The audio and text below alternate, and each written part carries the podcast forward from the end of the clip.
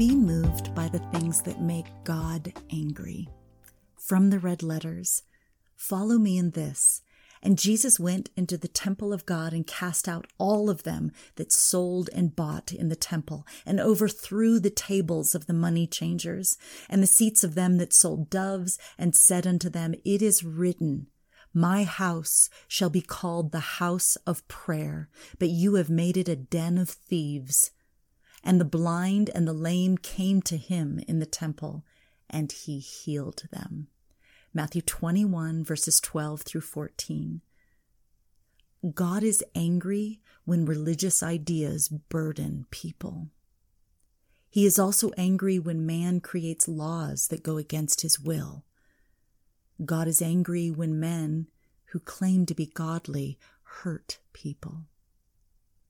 Some other things that make God angry are prideful, self intoxicated people, a liar, one who murders the innocent, people who spend their time making evil plans, people who run toward anything evil, people who omit the truth to deceive others, and people who cause division.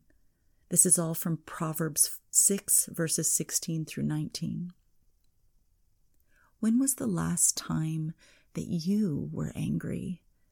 If you're anything like me, it might have been more to do with pride than what makes God angry. Jesus' anger was always righteous, and it never lasted. In the above scripture, he reacts to the injustice with a declaration of what is true. His anger led him to declare the word of God. Human emotions need the rock of the word to stabilize the heart Immediately after, Jesus moved in with love. He was instantly ready to focus on healing those who were burdened. Righteous anger keeps its focus on healing, not on destruction. Follow him in this. Let's pray.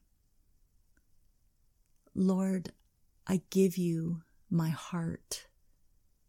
Cleanse me from unrighteous passions. Stir up in me a passion to change those things that are close to your heart. He asked them, Is it lawful on the Sabbath to do good or do evil, to save a life or to kill? But they kept silent after looking around at them with anger, grieved at the hardness and arrogance of their hearts, he told the man, Hold out your hand. And he held it out, and his hand was completely restored. Mark 3, verses 4 through 5.